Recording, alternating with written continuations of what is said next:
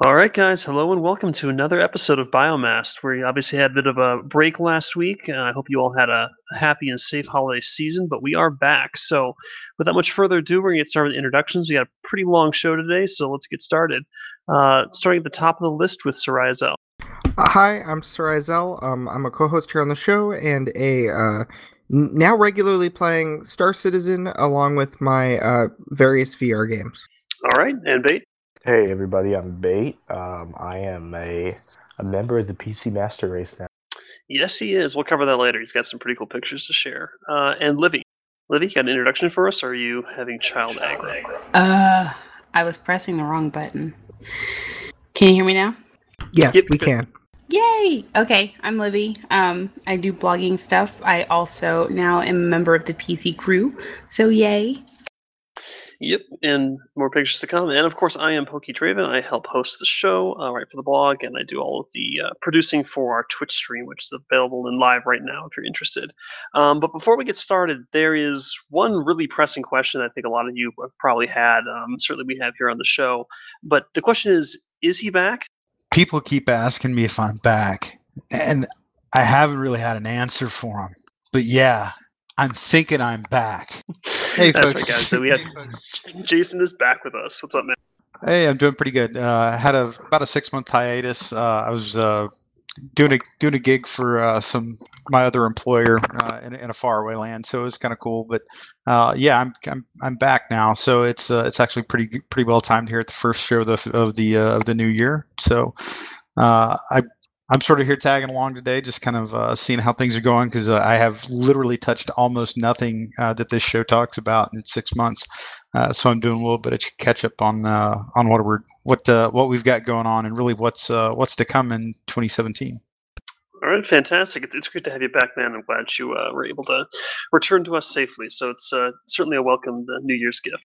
Yep. Um, good but deal. yeah, so since since you are back um, and starring in your new movie, uh, do you want to tell us a bit about uh, John Wick 2 and the new trailer that's out? I can do that. Okay, so um, what one of the things that I did have pretty good access to was some interwebs, uh, and and I'm a big fan of uh, like keeping up on current movie events and all that kind of good stuff. So the one that caught my eye was uh, I think we all knew John Wick 2 was coming out for a while, but they did release uh, two trailers here in the last couple of months. Uh, the last one about a week ago, I think, and they look pretty bomber. Honestly, they definitely pick up pretty much right where the the uh, previous John Wick uh, left off, and it is. Uh, I think it's going to be promising more of the same in in terms of the character build, and it sounds like they're going to do something that that a lot of folks really wanted them to do, which was build more about that sort of shadow world that uh, that sort of inhabits that sort of mythos that inhabits around the uh, the John Wick story. Uh, so should be kind of cool actually. Uh, it looked pretty neat to me anyway, anyway, and I think some of the signature action stuff is going to be in there clearly from the trailers. There's a lot of rounds of YouTube videos going around of uh, Keanu Reeves doing a three gun competition out in uh, like Southern California where he's just absolutely shredding it. Uh, he's he, he on that video he he clearly at least from my eye he's he's probably better than I was when I actually had to shoot for a living. So it's uh it, it's probably it's pretty interesting. I mean, he makes it look good. He does the character well. Uh, so I I'm pretty interested to see more about uh, how they lay out that world in terms of. Uh, I don't- know how to describe it. It's definitely a video gamey kind of world in terms of this shadowy realm of uh, mafiosos and like international assassins and stuff that have their own currency system, have their own political laws, their own sort of everything going on in the background that nobody else in the world sees. It looks pretty cool, uh, it, and I suspect it's going to again have some of those really cool highlight reel moments that you see uh, out of the first first movie. Yeah, I mean it looks it looks pretty badass, and we'll we'll definitely check that one out. It's, lots of good trailers in that coming out recently, so uh, some good some good flicks coming this uh, this year. And uh, it is coming out uh, February 10th, John Wick 2, so that that'll be available in uh, you know, a little over a month. I, I will have to say one of the things that I, f- I found kind of interesting. Uh, we kind of a lot of us uh, back when John Wick first came out, it was it was more about the uh, this really incredibly gossamer like thread tie to um, to Project Legion at that point. That's a video game by CCP. They were attempting to put out. Um, th- there's like this literally like uh, 0.5 second screen time of this thing on there. But what really surprised me, I went back and actually saw that whole movie again, uh, like uh, like Hulu did it or something like that while I was while I was gone. Um, that was just a that movie came out. I remember it just came out of nowhere. I was absolutely not expecting it. Knew nothing about the movie when it came out. I was just like, oh, it's another Keanu Reeves movie. I give a shit. But uh, it was actually surprisingly good, and it holds up really well. So I, you know, I'm hoping it's uh, pretty successful and at least entertaining. Mm-hmm. Yeah, looks good. Yep. So, so the, yeah. I guess, one that, the, I guess go ahead. Yes, another one that came out uh, is the new trailer for the Blade Runner 2049, which looks pretty badass. I mean, what what you think about that guy? Oh, that. Oh, I'm I'm incredibly interested in that. Um, I I remember reading Philip K. Dick's uh, "Do Androids Dream of Electric Sheep" when I was, I think, in junior high, and I, I really didn't understand most of it. Uh, in all honesty, at, at, that time, then I went back. I've re- reread it a couple times since then, and uh, the but just simple. Hey, here's an interesting factoid for you. Uh, if you go- Google Philip K. Dick, uh, you will find that a huge number of Hollywood movies are based on his short stories.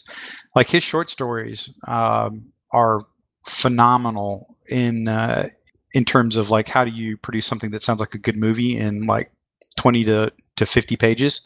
He, he does he was a master at that, but he just basically wrote a bunch of science fiction short stories, and uh, he was the writer of uh, this book called "Do Do Androids Dream of Electric Sheep," which then became Blade Runner.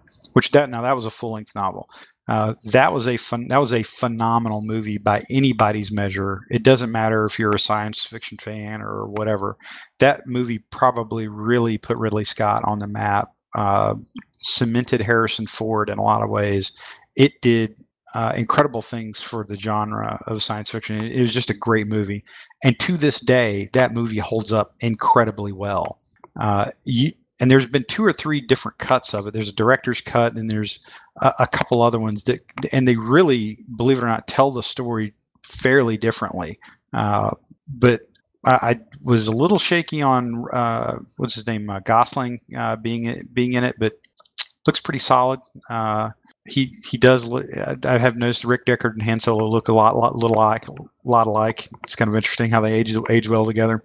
But uh, I'm very keen to see how this works out. Now there were a, there was a series of books that came out. There was three books that came out that actually detailed sort of what happened after. They weren't written by Philip K. Dick, so I don't. It doesn't. I don't think they're going to follow those. I think this is going to be much more uh, Ridley Scott's personal view on how that world would have developed.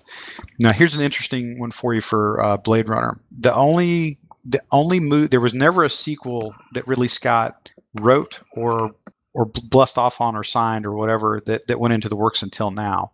However, uh, there was a, a, a movie called Soldier with Kurt Russell that came out probably 12, 15 years ago, plays sort of a kind of a super soldier kind of guy, cast, you know, gets get, gets cast off with a bunch of, you know, uh, colonists somewhere and has to like fight against the man, that kind of thing. Uh, pretty decent little action flick. It was n- nothing spectacular. That is directly set in the world of Blade Runner, and it was done with Ridley Scott's blessing. So there's actually a lot of little uh, Blade Runner Easter eggs dotted throughout that movie. Uh, in fact, there's um, there's a couple different references to the character that Kurt Russell plays fighting in some of the same battles or having been in the same places that Rutger Hauer references in in that eh, just incredibly moving sort of death speed of Blade Runner. Uh, but it, it's it, just like I said, kind of an interesting little Google Google fact there. But it looks really good. Uh, I think that's probably the the one movie that I'm probably really the most interested in in seeing in the next year. Uh, that I you know you know I think other than what the next Star Wars coming out, but that movie right there looks if it's done well and it's going to be extremely hard to top the original Blade Runner, or at least come up on par with it. Uh, that could be that could be pretty bomber. Yeah, I mean, like you said, it, sorry, go ahead. Uh, go ahead, go ahead. Uh, like you said, Jay, it's it's no doubt that Blade Runner has been so incredibly influential in terms of the development of sci-fi over the years, especially kind of the, the cyberpunk genre, which you see in in all other you know very very uh, popular series. That it all kind of has this this pretty deep tie to Blade Runner. So it'll be kind of interesting to kind of come full circle with it back in in you know the modern time now that after all those other uh, franchises have come out and those concepts of concepts have kind of spread throughout you know uh, the various movies and, and games and stuff like that to see kind of how people you know receive it and how they feel about it with you know a new generation looking at it and, and kind of getting a feel for this is kind of where it started and this is kind of the new made old sort of uh, style of movies we've seen recently so i'm, I'm really looking forward to this one as well Yeah, the, it's I, I if you haven't watched that movie, uh, I think Zell, you you literally haven't seen the movie. I would highly recommend going and watching it. Like just uh, it, kill two hours, watch the movie. It's it's really really well done, and particularly if you remember if you look at when the movie was produced, it was extraordinarily well done, and it leaves a lot of open ended questions that a lot of people really want to know what's going to happen in this movie. Um, one of the interesting things I will say though is I think that was the first movie that I can remember where the you you the bad guy was as much of a protagonist as the quote unquote good guy was. So the whole the whole skit behind Blade Runner is that basically the, the name Blade Runner is sort of sort of a bounty hunter. That's actually the a colloquial name for somebody that retires, aka kills uh, replicants or androids. And you'll see that word replicant, by the way, in a lot of things. You know, to include Fallout, by the way. Most of the synths in Fallout they're direct ties back to either William Gibson books uh, or to Blade Runner. Interesting little gamer note, note there. But so the whole idea was that Deckard in the original Blade in the original Blade Runner movie was a cop whose job was to hunt down and retire these androids that would get away these replicants. They're not really robot androids. They're I would say they're more like uh, bioengineered uh, people, almost kind of like clones, but they're you know android is not necessarily the right word they're not mechanical um, but they have an incredibly short lifespan i think it's like five or six years or something like that. So he he chases down rutger hauer and his little crew of three you know like four uh, four other replicants. And uh, th- throughout the entire time what's apparent is that at some point you realize that is is rick deckard actually one of the bad guys? Qu- you know it, it's very morally ambiguous throughout the movie when you really sit back and look at it.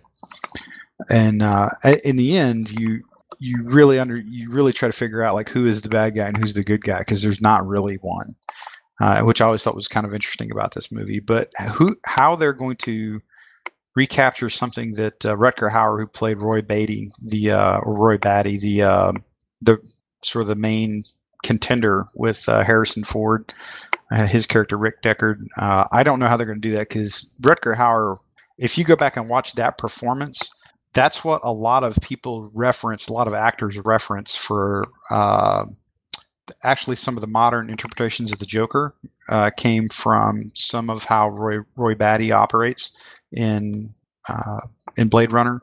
It was also, if I'm not mistaken, uh, that was what whoever wrote the Vampire Lestat. I can't remember her name for the life of me.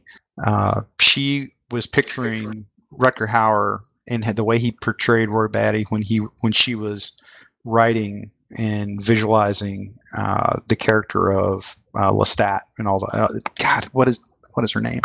Anne Rice, I think. Thank you, thank you, Anne Rice. So there's a there's a lot of touch points to modern sort of fiction that we see out there from that movie. So fast forward, uh, I think it's literally like 35 or 40 years in the future. Yeah, it's almost real time, like 35 years in the future. And Rick Deckard's alone and obviously aged. And there's a seems like a young cop that comes finds him, which is Ryan Gosling. So I'm very keen to see how this movie uh, sort of changes things or how it progresses the story. That's an incredible stream of consciousness. Sorry.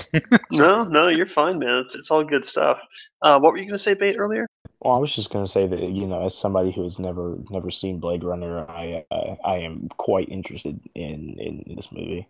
Guess I should probably watch the other one though. Yeah, Yeah, man, Might yeah, be good. Well, and it's interesting as well because you've got Ghost of the Shell coming out this year as well, um, which is kind of along um, some similar lines, so it's worth mention. Yeah, have you guys talked about that? Uh, a little bit, but if you want to jump in on it, that's this is probably a good good segue. No, I was just kind. Of, I was kind of curious. I, f- I saw the live trailer probably about a month ago, and it was uh, it was all in Russian, so I, you know, I can only pick out pick out about every second word. But it's uh, it, it looked pretty bomber. I mean, it, it was shot for shot right out of the right out of the old anime. Oh yeah, the, the original movie. It's from what I can tell, it's pretty much a straight remake, which is good because the first movie was was really quite good. I just hope they don't got a lot of the more philosophical stuff that doesn't translate as well to the like American movie screen, but it, it's really important. So, you know, I do hope they kind of maintain the original uh, thought and, and purpose behind the, the first film. But yeah, it, it looks it looks solid. I'm I'm eager about this one, but concerned that it could go bad real easily if they don't uh, include the parts that made the original great. There was a lot going on in that movie. I mean, I mean, there was a lot Oh, yeah, going on. it's- it's Ghost heavy stuff. Yeah, I mean, it, it, it's kind of that level of information density that you know, if if you like that sort of thing, it, it's great. Um, most people don't, though, which kind of leads the question for you know the developers of this movie: Do they want to keep that level of density and maybe turn some people off, or do they want to kind of you know simplify it for for kind of your more of your mainstream film? So it could go either way. Um, it's it's hard to get read on it, but I mean, I I can understand why the original isn't for everyone because it is it's pretty heavy stuff. It's it's a lot of information that you really have to digest quickly, and it's one of those films you have to see two three times to kind of get the full picture of it. So you know, it, it could go either. I, I think I think my age right now I could probably absorb it, but I remember when I first saw Ghost in the Shell, like the the anime. That was I was a kid, and I I found it like in a believe it or not in a blockbuster because I was like I, I enjoyed watching uh, all the Robotech series, all the Macross stuff when I was a kid, uh, and I was like, oh, well, this looks like kind of the same stuff. And I just like watched like a, some of my first anime, like Vampire Hunter D and uh, Fist of the North Star, you know, like classic sort of Japanese anime stuff. So I pulled that, and I, I was, I'll tell you, like I didn't get most of that movie when I first watched it. And that I was a kid, you know, I was like, you know, probably, you know, f- fourteen maybe, um, at at most. And and I was, I had to go back and I actually rewatched it here probably three four months ago. It, it, it made a lot more sense now, but it also it's funny. It, it really does tie really well into Blade Runner. It's almost the exact same world, in, in all honesty, in terms of the Mhm. setting of it. Yeah, the, the the connection is definitely there. So it's it's it's going to be a good year for Cyberpunk. I'm excited. Absolutely. Okay, so we talked about this a couple weeks ago when we did our spoiler-free episode, but uh, we're going to kind of get a little more in depth. I think everyone here has seen uh, the new Star Wars except for Bait, but we've gotten his permission to, to talk a little openly about it. So if you have still not seen Star Wars Rogue One and you really don't want spoilers, um, best fast forward to the recording or uh, mute your stream. But uh, Hashtag Yeah, so that's a you problem. yeah, kind of. Our rule is, you know, you get two weeks after it comes out, and then we'll then we'll break the spoiler seal. So we're here. We are uh, two weeks later. But uh, what do you guys think? I mean, I, I know that uh, we, we kind of talked briefly about it with, with me and Zell and, and, and Libby, but uh, I know you saw it, uh, Jay. So what, what were your thoughts on? it? Uh, I thought that was probably one of the better Star Wars movies that I've seen. Uh, it was probably I still think Empire Strikes Back is probably my favorite. Uh, that was it's probably on that rung right below that. Yeah, I, I actually enjoyed it more than Episode Seven. Um, personally, I, I thought it was. I, I love Seven. Don't get me wrong, but like Rogue One just had I don't know, just something about it just really clicked for me, and I thought it was absolutely fantastic. I mean, it was just a lot of really good stuff. It was kind of a good perspective change on on what you normally see in a Star Wars film. It was a little more um, dark and gritty in the sense that it's not all space magic and Jedi's. It's you know these are people getting blown up and and effectively act, you know committing acts of terrorism um, to fight the Empire. And it's it's it was really good to kind of see them taking a different direction with that. And the characters were all fantastic, even though they all died. Um, but uh, um, like K two, They killed Wash again. What's up with that? He's a leaf on the wind. Yeah, but K two was was freaking awesome. Like he's probably my favorite droid in the series now so far. He, he's kind of what I would imagine R two to be like if he could actually speak English. Just this really sarcastic ass the whole time who's saying things that aren't really appropriate, but um, kind of get filtered through through C three PO. But you kind of get it firsthand with with K two. I thought that was that was probably my favorite part was was that bit of humor that they they injected in there, which was it was nice. I felt like the humor was a little less slapstick than episode seven, which um, it felt a little more mature, I think, in that sense. Um, some of it was still pretty, you know, blatantly humorous rather than just, you know, uh, a little more you know tongue in cheek, but still it was it was good stuff. You know the, the sarcasm was good. Um, it, it kind of helped lift the, the the dark tone of the film a bit. Like uh, when they're putting the hood over um I forget his name, but the blind character's head, and he's like, "Are you kidding me? I'm blind." Um, I, I laughed pretty hard in that one, so I, I did enjoy that part of it as well. No, that that was that was actually a pretty good flick. I, I will have to agree with you, Pokey. I think I liked it. I liked it better than uh, episode seven. Uh, and, and I, I enjoyed episode seven too. That was that was good. But I definitely I definitely thought this was this. I liked it because it was a much different tone, and it wasn't. Uh, it, it was definitely a street level, you know, kind of Star Wars stuff. You got to like get to see a lot of the different things going on in the universe that you didn't really get to see with, uh, you know, with all those with all the other movies. It was actually pretty good. I enjoyed it quite a bit. Yeah, and I like the fact that we actually got to see because um, they always speak of Darth Vader as kind of being this terrifying force of you know just he's absolutely terrifying and awful. And then when you get through episodes four through six, the choreograph thing was not quite there. You, you didn't really get that that sense of, of power that he had. But that ending scene when he's down the hallway, and I was just like, holy shit! Like it's all black, and then the saber um, comes out, and the rebel troops are basically shitting their pants, and he just slices through. I was like, this guy is a badass. Like that's the Vader that they always talked about, but you never got to see. I love that part. Like that was I had chills from that moment till the very end of you know when the credits started. Like that was just awesome. It, that was that was very legit. Uh, I, I I like the fact that they only really used him. I was waiting what three total scenes, maybe four and a half minutes of screen time total. Pretty much, yeah. I, it was just enough where you're like, man, I want so much more of that, but they didn't overuse him at all. It was which was pretty good. Uh, I like the I, I thought the fact that they tied that movie so well into episode four, and they did it in, in some really ingenious ways. Uh, I, I, thought was really really solid. Uh, so I, I, don't know. I, I, definitely give them. I definitely give them a, a, kudos. It really changed a lot of the canon of the of how the uh, of how the rebellion kind of really got its got started and uh, got the plans to the Death Star because there's that that you know, famous line. You know, many Bothans died. Um, you know, to get those plans. I, so it makes me that was really the biggest retcon piece that they did in there uh, because there's not actually a Bothan in the movie. The uh, you got that wrong. The mini Bothans line refers to the uh, plans for the Death Star two, not, oh, okay. not the original Death Star. Is a ah, very common misconception on the internet. Oh, there you go. No, no I, I Bothans like... were killed in the making of this movie, and that is not a retcon. I I did like um, Zell the torpedo of truth. Yes, yes, and, and, and obviously more versed than I am, but uh, I, I liked um, how they they made it canon that the whole weak point of the Death Star was actually intentional um, the yes. whole time, and that it wasn't just a it wasn't just kind of a weird plot hole that we all just kind of accepted because you know it's Star Wars. It was no, that was actually the whole point of this thing is that he built in this weak point, and then they got the plans to exploit it. It was like, wow, that was really simple and clean way to do it, but it made the whole thing feel much better. I was like, I, that that that little tidbit just worked for me for the whole series in general. Yeah. So, uh, in case no, anybody doesn't know, like the whole entire the entire piece of this is really just it's a, it's basically a a heist movie uh, that you know it's like or sort of a I guess Mission Impossible style movie, like you know old school like Mission Impossible one or two with Tom Cruise. Like how do you get how do you get the Death Star plan sort of thing? Uh, what I think really made this work was that they kept the movie very encapsulated. Now I think the first probably 20 minutes where had, they had to do a lot of planet hopping to, to to really kind of show the breadth of what was going on in the universe. That that was a little bit choppy, but uh, I think all the individual scenes worked well. They they had to tie them in together, uh, but the the fact they kept it so encapsulated worked really good. And and to be straight with you, what killed it was in a good way was that the character actors they had were absolutely spot on. I mean, nobody sucked. Everybody was good. And everybody, all of the actors or actresses, if you will, fit their characters really, really well. And it really left you wanting to know a lot more about them. Uh, you get a lot about Jyn Erso, definitely the primary protagonist. I mean, that kind of made sense.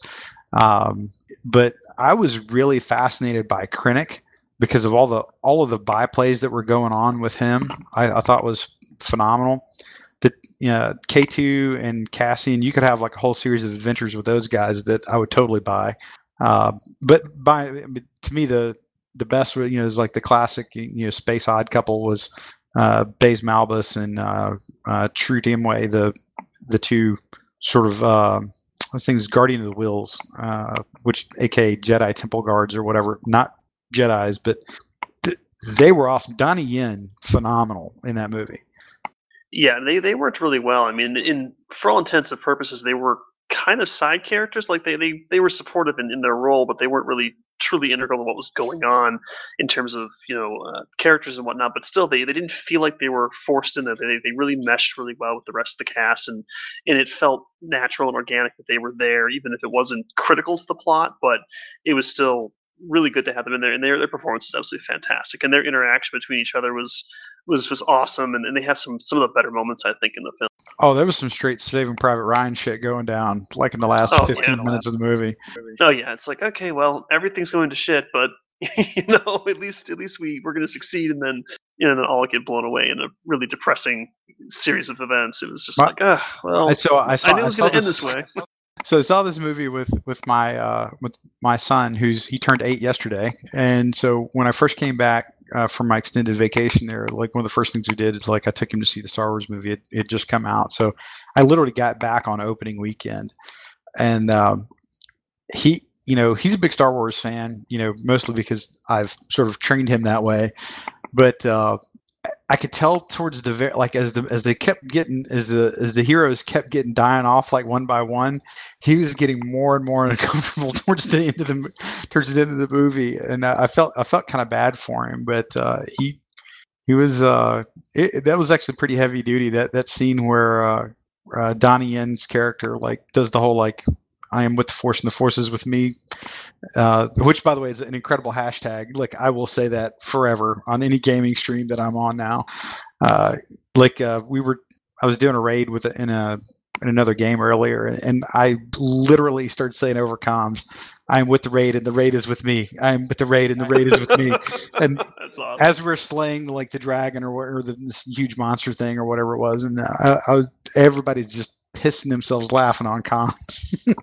That's good stuff. Yeah, I mean it's and, that's kind of the key point. Like you put that they're all the characters are extremely likable. Like they have their moments, but you, you really in the course of you know a single movie, you really care for them, and at the end, you're like, well, shit, they all die. Like you you feel bad about it, and it's like, well, you know, you knew it was going to happen, but they're they're just they're so likable, and it's it's a really enjoyable watch and, and a great cast. So you know, absolutely fantastic movie. I I I, I like this style of storytelling where it's it's part of the universe, but it- it's it is obviously tied to the story, but it's not part of that main thread of thought. So I'm kind of can't wait for the next one to come out. Well, I'm kind of interested to see how they're going to like. I like these Star Wars one-off movies because there's a lot you can do with them because you're not really um, necessarily like hooked. I mean, this one was different because it had to lead directly into A New Hope, but you can do a lot with a standalone movie that's sort of not designed to like carry on.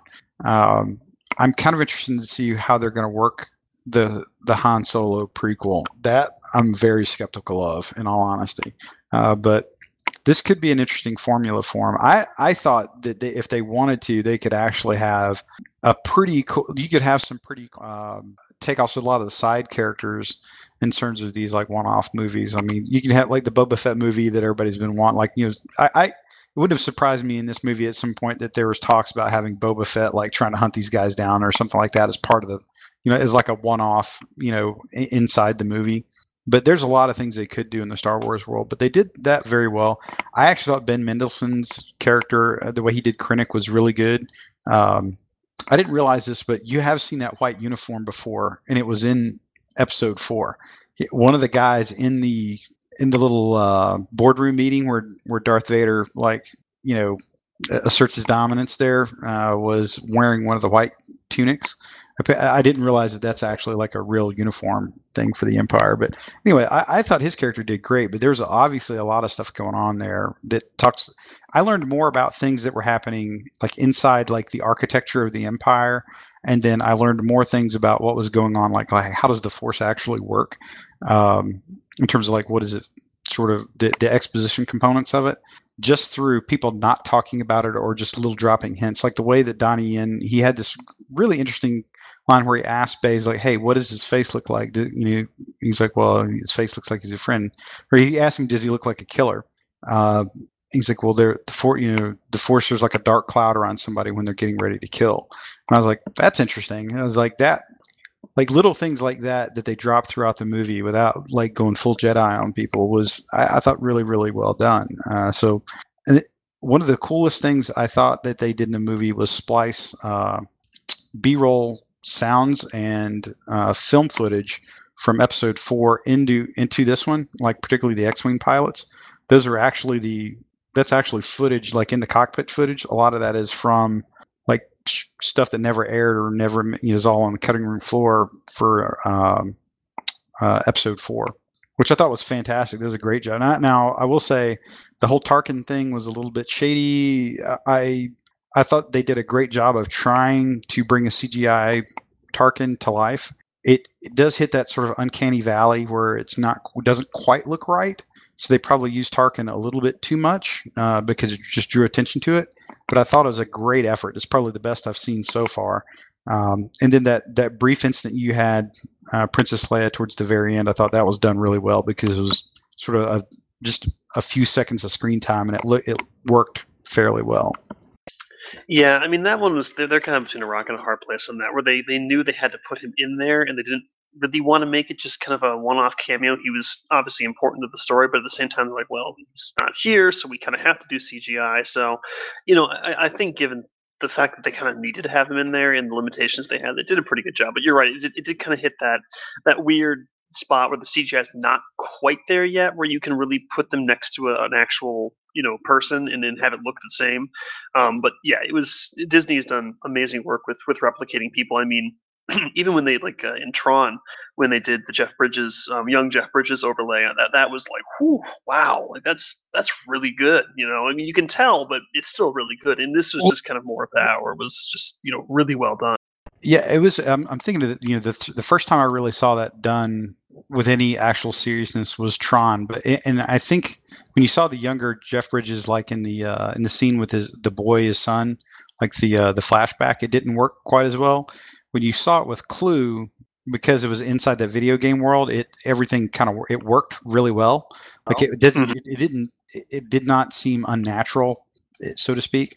Uh, you could definitely tell it was a CGI character, but it, it the tone of the movie or the the setting of the movie worked it worked it. The other one was the Michael Douglas scene in Ant Man that worked really well, where they did kind of de-aged him. Uh, this one I thought was as good as I think technology could make it happen right now, and it's pretty good. It's it's still not quite there, but it's you can tell. Give it another year or two, it's it'll be damn near spot on. And they'll be able to make movies with with actors and actresses who are never even alive at the same time.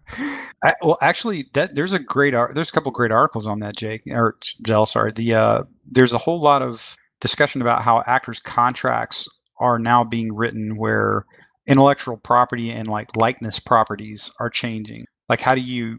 Oh, you bet you the mouse. Somebody? The mouse is gonna lock that up. The House of Mouse does not like screw around with that stuff. That's going to be in every new contract.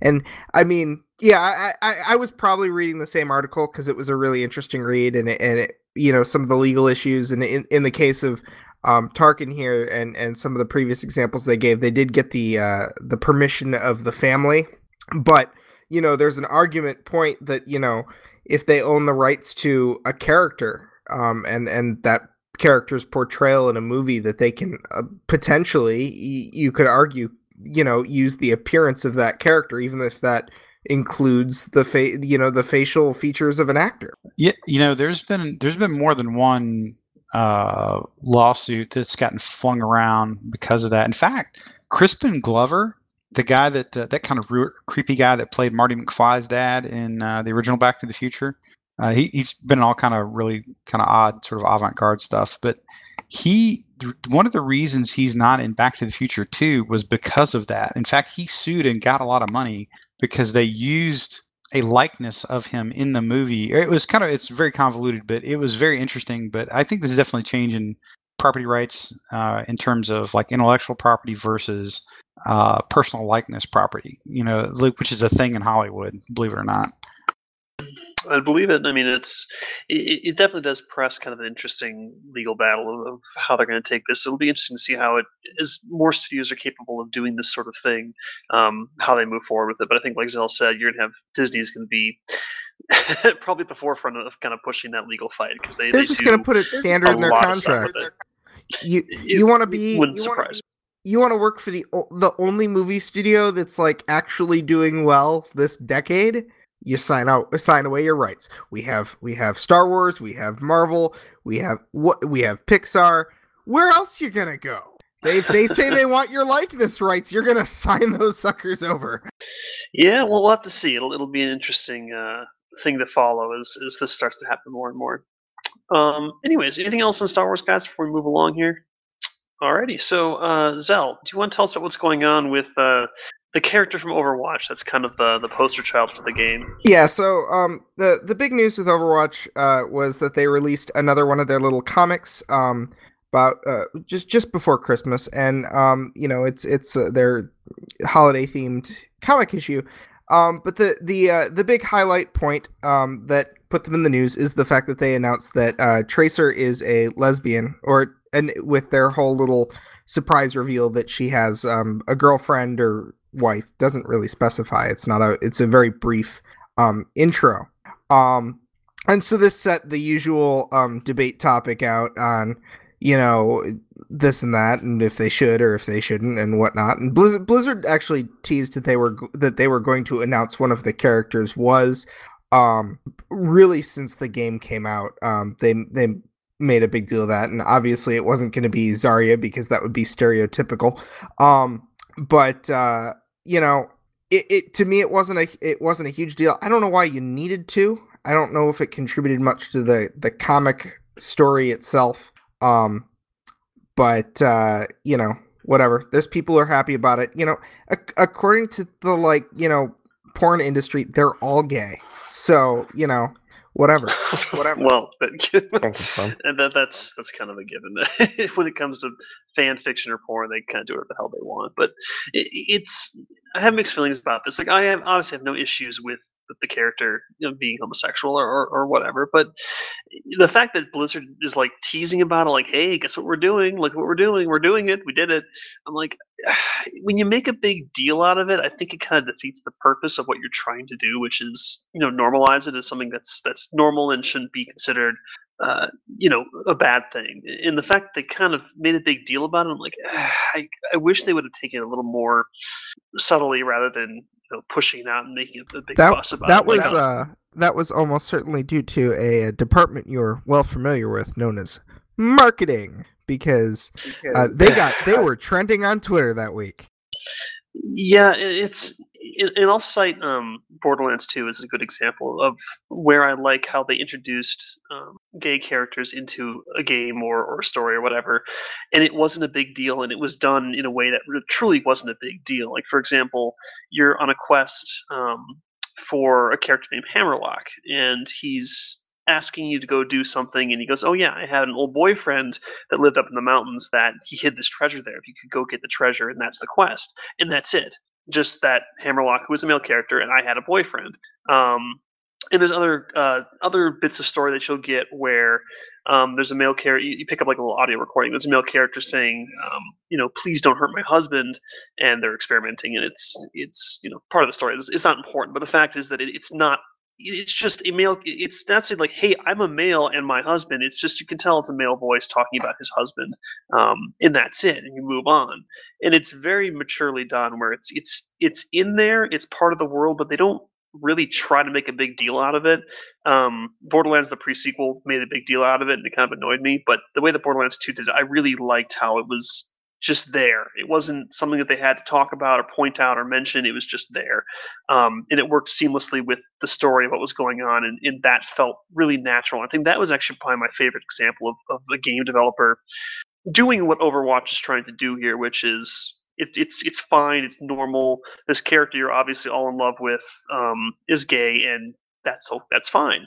Um, and so yeah, it, it's not a bad thing. I just think it probably could have been handled a little bit differently. But as you said, it, it caused a big stir, and you know good PR, bad PR. It's it's all good PR in the end. So, marketing. It's you know, all it, marketing. yeah, it, it, works to their advantage. Um, it's just you know, personally, I felt it could have been handled a little bit better, but it wouldn't have had that kind of effect if that was their intention. So, you know, it is what it is, unfortunately. Okay. Um, we won't go too much into that one. That's that's kind of something that the people can can decide on their own. I don't want to get too political with it, but uh, I just wanted to use kind of an example of, of another game and how they did it in comparison. But uh, yeah, so another thing that's happened this past weekend, uh, actually the 24th and 25th, um, is that Final Fantasy XIV Square Enix had their uh, Japanese Fan Festival. This is kind of the second part of their three-part series. They had the American Fan Fest and the Japanese Fan Fest, and then the uh, European Fan Fest is happening in February. But this this last um, last weekend, uh, they had the Japanese one, and they did confirm that Red Mage is the new playable class. Um, they came out with uh, some more details, gameplay, that sort of stuff. Uh, they said that at this point they've released about half the information that's available for the new expansion Stormblood, so we'll probably have a pretty big uh, chunk of information coming out for the uh, European Fan Fest. That's exciting. Um, but yeah, so the release date for that is going to be June 20th, 2017. That's when the big expansion is coming out. And part one of the 3.5 update for uh, Heavensward, that's the current expansion, is coming out January 17th. And people kind of expect that part two of 3.5 will be coming out sometime in uh, June, or sorry, sometime in March. Um, so yeah, that, that's that's what's going on with that. Uh, there's a lot of information. I won't get too deep into it, but if you are a fan of Final Fantasy and happen to miss that the Japanese Fan Festival happened, there's lots of information out there, um, as well as some teasers for for stuff to come. Um, some some pretty interesting discussion on that one. So definitely worth taking a look at if you're a fan of the series. Uh, moving along though, so Zell, you purchased uh, a Vive uh, some time ago, and as the Steam sale was going on this this last couple weeks here. You picked up a bunch of games. So do you want to tell us about your experience with uh, with VR and, and moving forward into that universe? I got like uh, I got like um, level four in, in the badges for the the winter sale, mostly because I gave them a ton of money. I bought like a ton of games. Um, so yeah, uh, the the hope is that uh, I'm gonna start going through the games that I I just purchased. Um, I'm gonna try and cover a couple every maybe week or other week or whenever. It's like the the the big thing about like playing VR is a it takes forever to set up and figure out what, like get everything going for it, and then um two um it there's just like you don't want to wear it that long. So um first and foremost, uh, when I first got the thing, I had to update the firmware in the headset and both the controllers. And this time I had to update the uh, headset and then the two uh, the beacons on the sides of the room, and so you have to unplug them, plug them into your computer, um, hold a button while you power them on, and then it'll f- the uh, update the firmware on the beacons.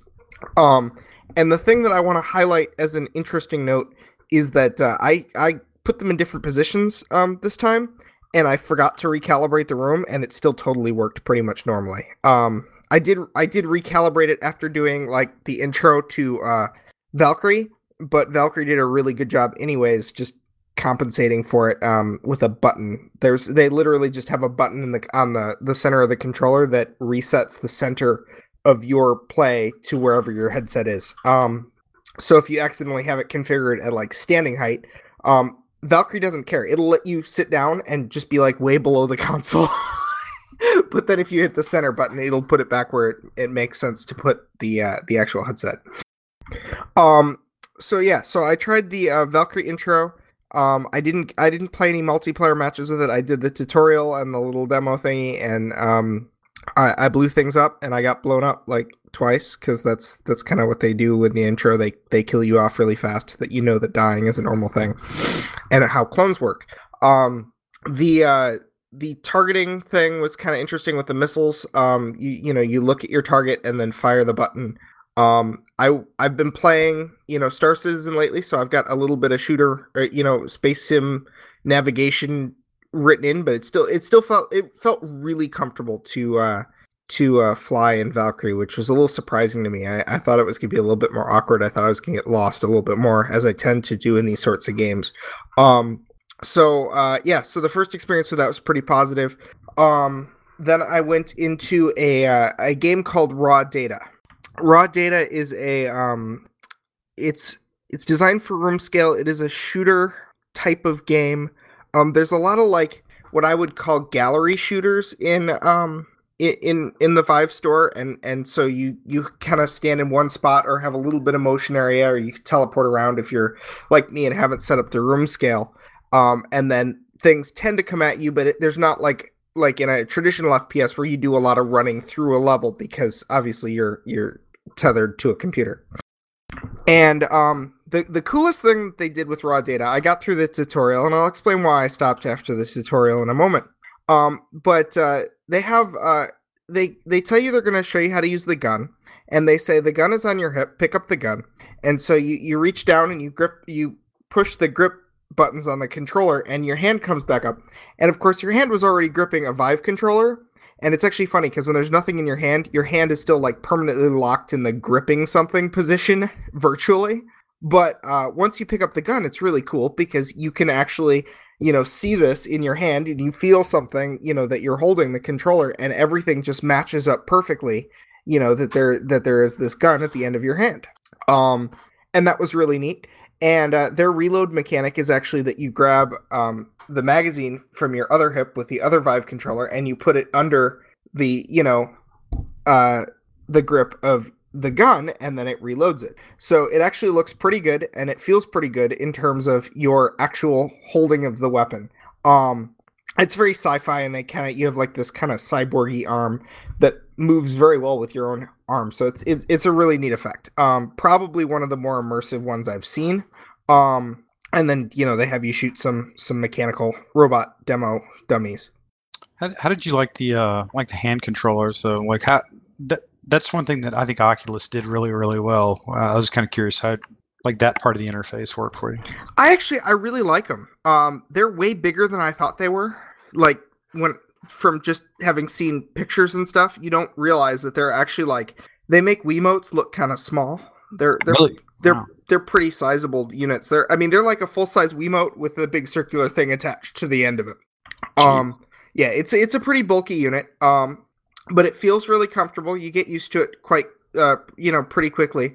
Um, if anything, I, I mean, there's the only thing I would say could could be better is uh, there are some the grip buttons um, that are kind of on the handle. They can be they can take some real intention to push. They're not like if you make a natural grip on the controller, it's not going to register. You have to specifically, you know, adjust to be trying to hit those buttons, which is a little awkward. Um, and I guess the Oculus actually does has the uh, the pads being uh, capacitive, so they can detect where where your finger where is on these buttons. And really, this pad is not that uh, not that capable. Um, and and that was actually that was one of the interesting things um, that I was hearing. We might hear something about at uh, CES next week. Is um, that while they have confirmed that there will not be a Vive 2 announced next week, thank you, because I just bought this thing a month ago. Um, that there may be some work on, you know, newer controllers, maybe a newer um, head strap or, or um, face mask or some of those sorts of things. Maybe the beacons will get, you know, an improvement or something like that. Um, but uh, so they might do something like that. Um, I actually, I really want a gamepad that has um, that has the tracking of the Vive controllers because this tracking is fantastic. Um, it it really is. Um, the you can perfectly one to one map where these things are if they're sitting on a table or something like that. And my biggest problem playing a game like Valkyrie that requires a gamepad is you pick up your your headset, you put the headset on, you get everything all situated so you're comfortable, and then you're like, where the heck's the gamepad? I can't see a dang thing.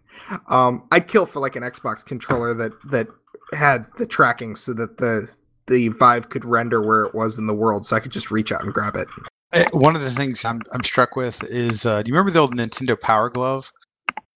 I uh, I am not old enough to have used the Nintendo Power Glove, but uh, I, have obviously heard of it. Trust me, made you feel like Iron Man. So the one of the things I thought would be really cool. Now I having I've not messed with the Vive, but uh, like I said, Oculus did the sort of hand ring thing really it, it felt really good. Uh, the only thing I think is a next leap ahead is if you actually had something almost like a Waldo gloves that you put on that allowed you to manipulate with your hands, and it basically you could then sort of use any control setup that you can pop. Almost, it's limited at that point by your imagination if you're actually working it off of your hands.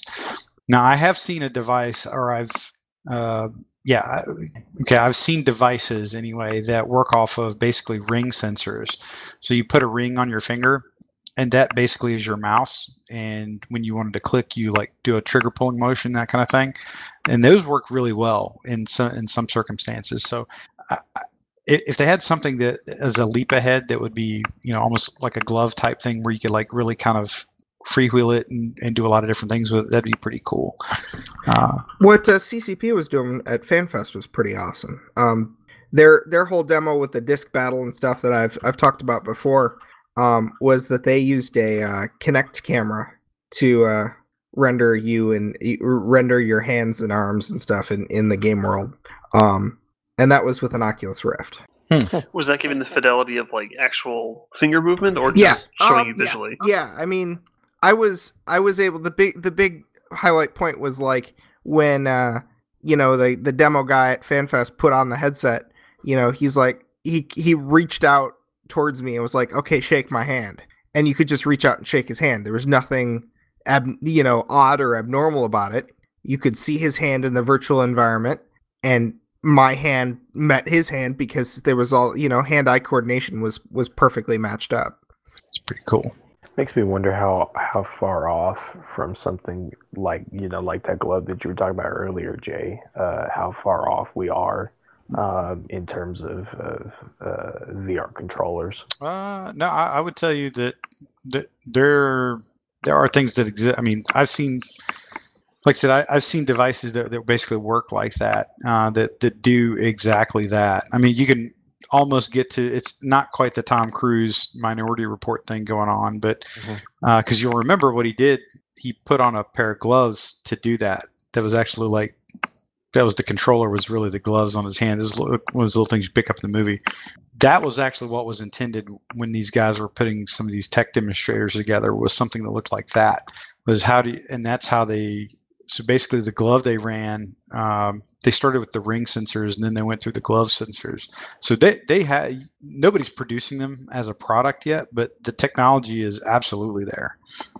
Um, but uh, yeah, so um, and one of the other things is uh, that I actually have and have never used productively um, is there's a there's a device. It's called the Myo, and it's actually it's a little um uh I think it's like an EKG sensor almost that you you strap on your arm and it can it detects what you it detects like the the impulses to your fingers and so you can actually like it's just wrapped around your uh, forearm but it can detect when you make like um specific gestures with your fingers. It's pretty cool. Um yeah. But so the the to wrap up my uh, raw data review and and first to say that yeah the immersion effect was actually really cool um and then they did like a blade demo where again you're still holding the controller and they just replace the gun handle with a blade handle and you get a little beam sword and that was pretty cool too um but then they tried to do like a uh like uh like fists only melee combat demo and i'm not sure if it was that the game crashed or what was going on here. But, you know, first of all, you have to go really close, obviously, to these, you know, robot dummies that are attacking you. And it didn't register anything I, I was doing, even though obviously you're still gripping the Vive controller. Um, so I just had this these like robot dummies punching me repetitively, and you hear this your character noise going, Ugh! and it's you know it's obviously it's right in your face. Um, and I couldn't get that to stop.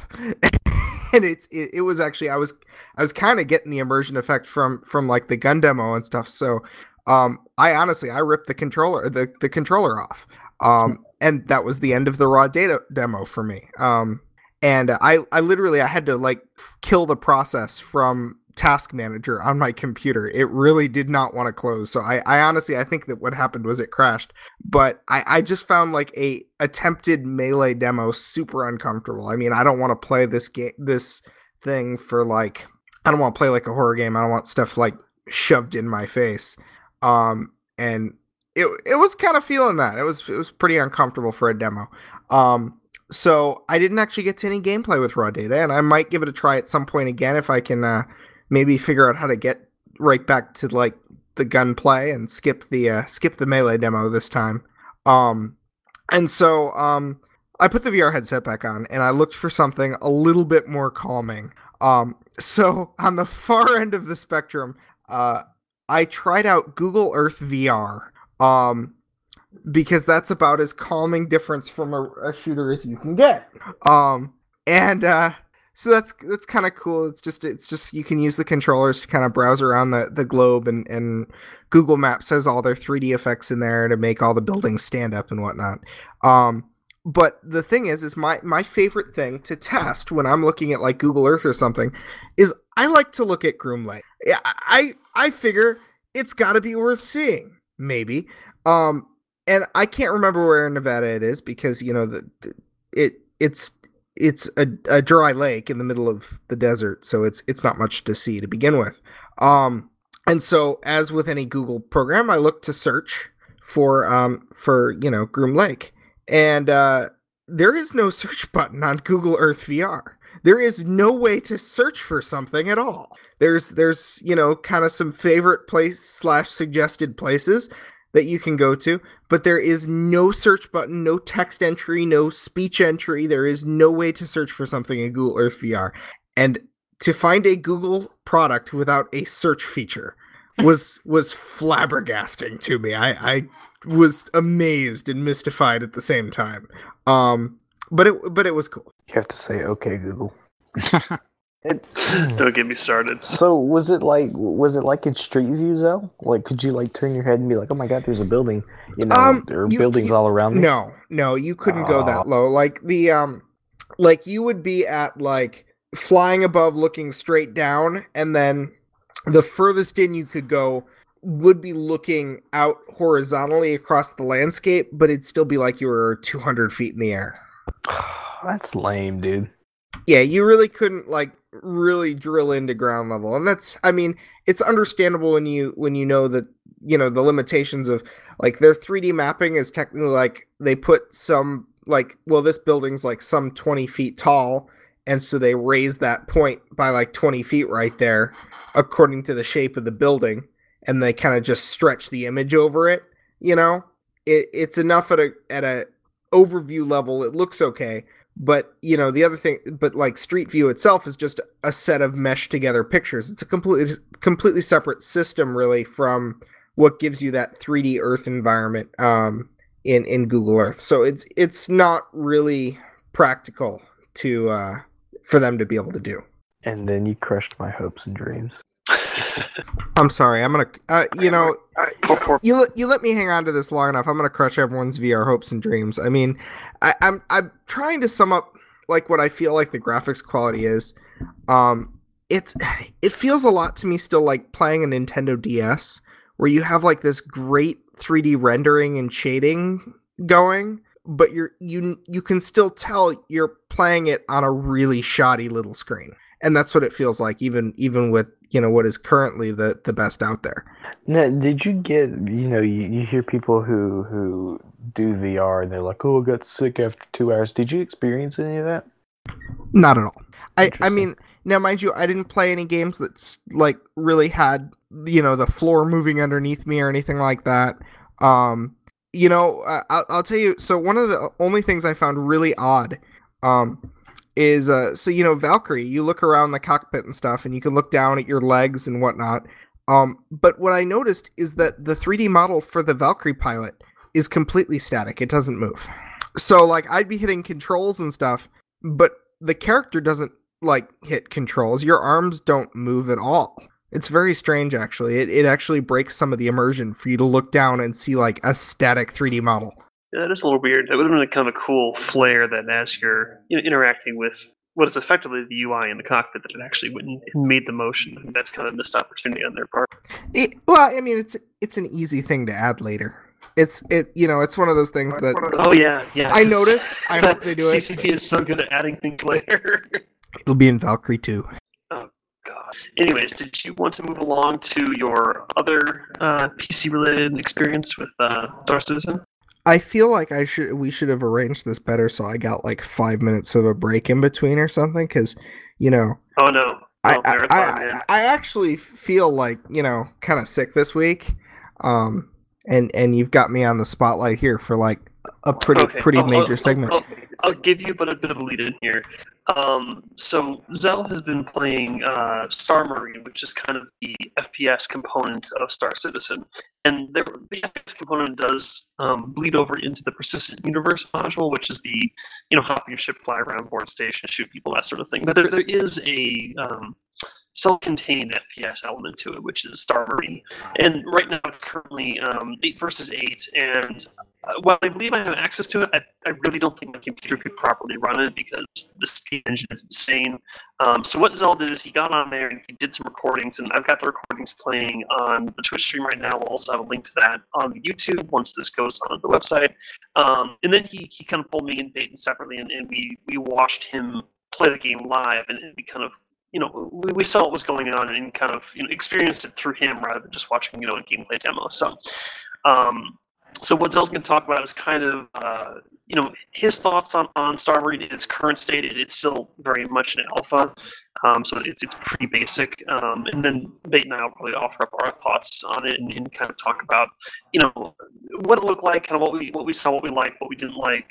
Um, and then probably the, the pressing question in everyone's mind is, is how does it relate to i mean it, it's not directly related to but how does it compare rather to um, what one might expect from like Dust 514 or Nova, um, since it is kind of a similar title um, in, its setting at the very least. So um, I'm going to hand this over to Zell, and he's going to talk a bit about his experience playing Star Marine in Star.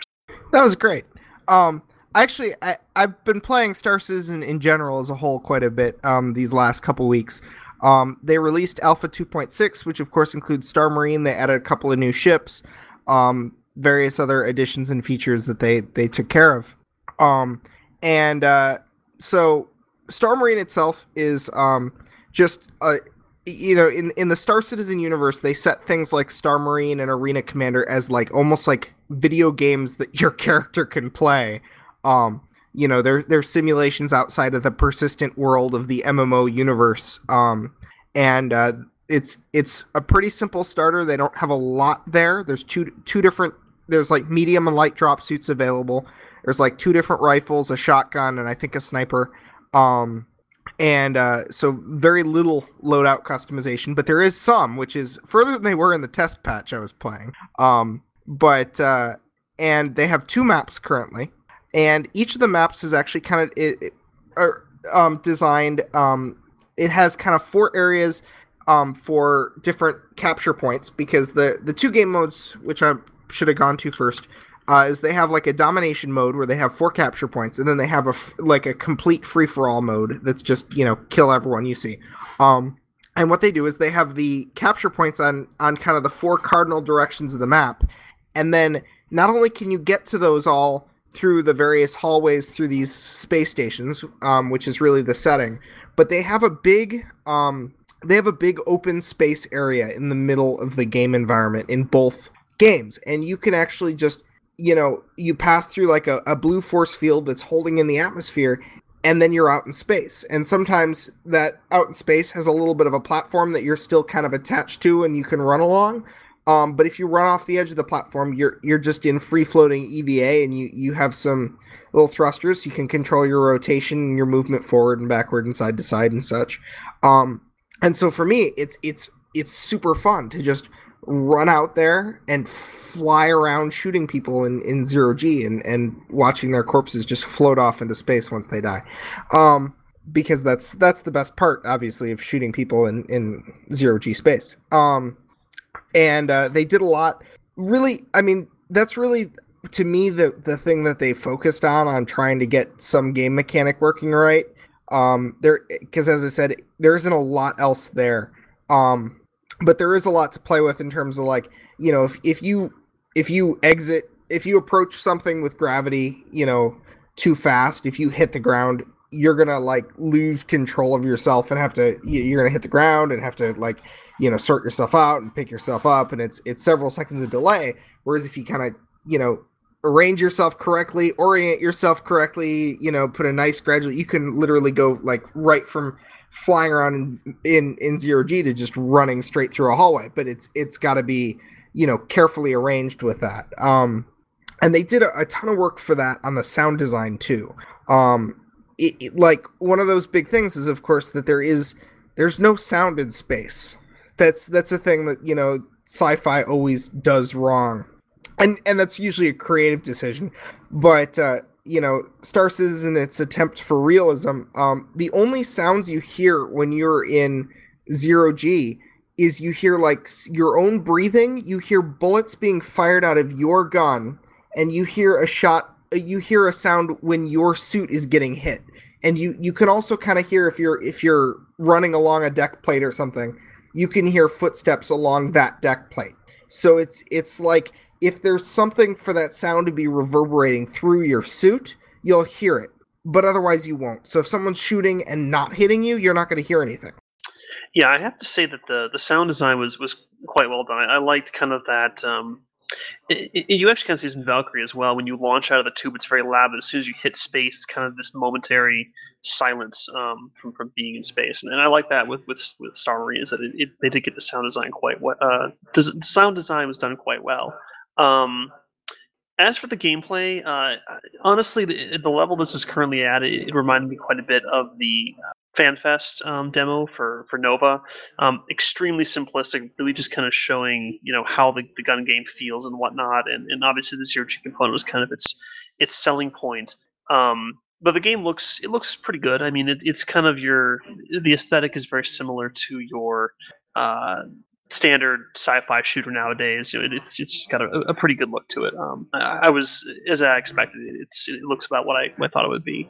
Um, but the gameplay itself, uh, with the understanding that it is a, a tech demo, it, it, it, seemed very generic um, in that sense that it was pretty much running around. You got your assault rifle, you're throwing grenades. You know, nothing too out of the ordinary. The the zero G um, element was kind of the the selling point for this one, I think, where um, from like a level design perspective, it was kind of an interesting uh, look because, like Zell said, there was kind of a central area where um, it was it was on every map where you could you could go into the zero G space, but you weren't forced to necessarily. Um, you could kind of go around or work around, or you could go into the zero G space and stay attached to that platform and, and pass through it, and and you didn't have to participate in that that zero G experience if you don't like it or if it didn't work for the gameplay.